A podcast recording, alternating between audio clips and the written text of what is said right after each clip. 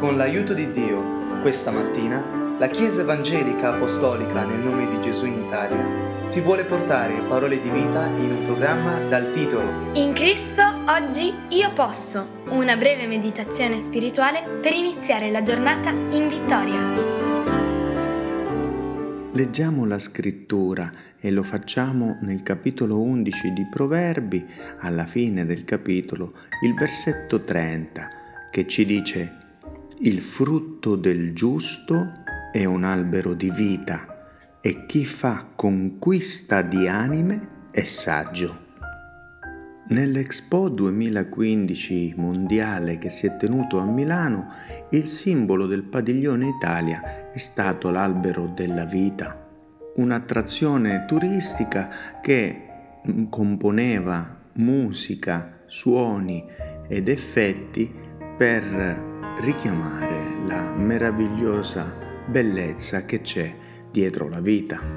Questa opera artistica e creativa è stata frutto della passione, dell'inventiva, dell'estro applicato all'architettazione e in seguito alla costruzione, la realizzazione di questa struttura che ha suscitato il plauso di tutta la comunità internazionale nei confronti dell'Italia.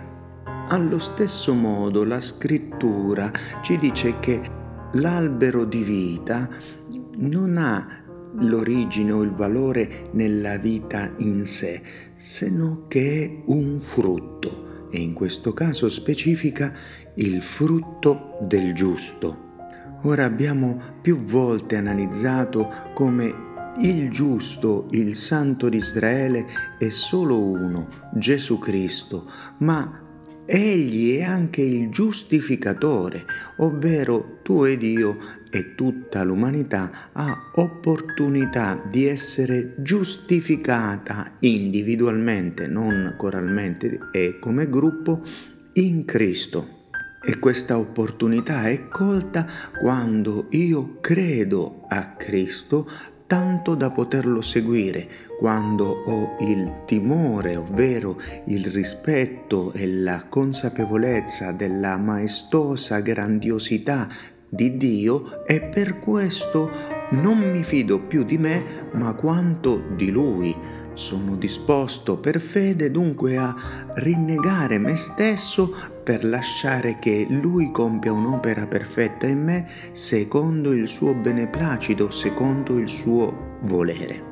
La scrittura ci comunica dunque che chi si mette sul cammino che è stato preordinato da Dio avrà come destinazione non soltanto il paradiso, ovvero la vita eterna, ma anche il frutto della vita, ovvero quel frutto che genera un albero di vita. Camminare secondo il timore dell'Eterno genera dunque vita in sé.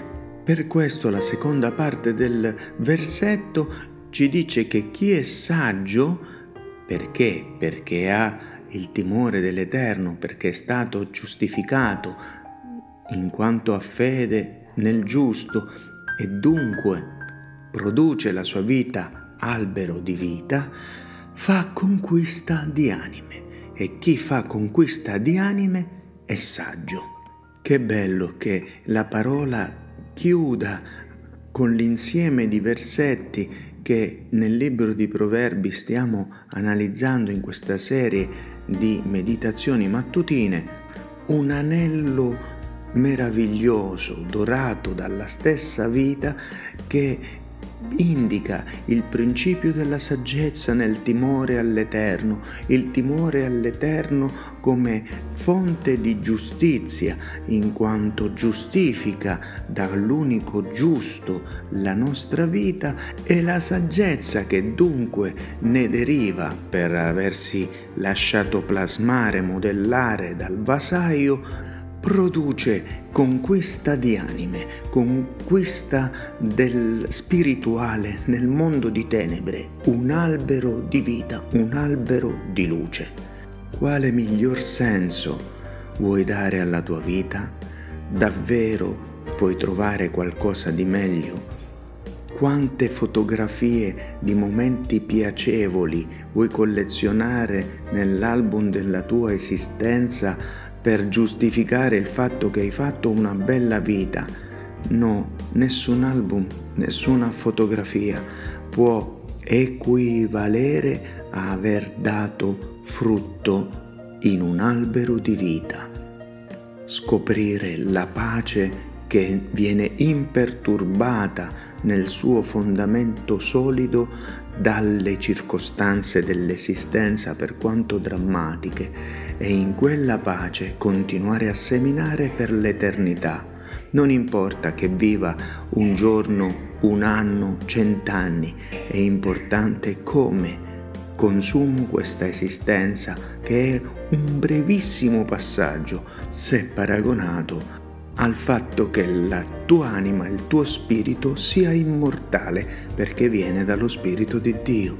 L'invito dunque è poter consumare la nostra esistenza nel fare conquista di anime per il Signore, dopo aver per primo consegnato la nostra di anima, totalmente, senza riserve, secondo la parola, nel nome di Gesù. Così sia. Nel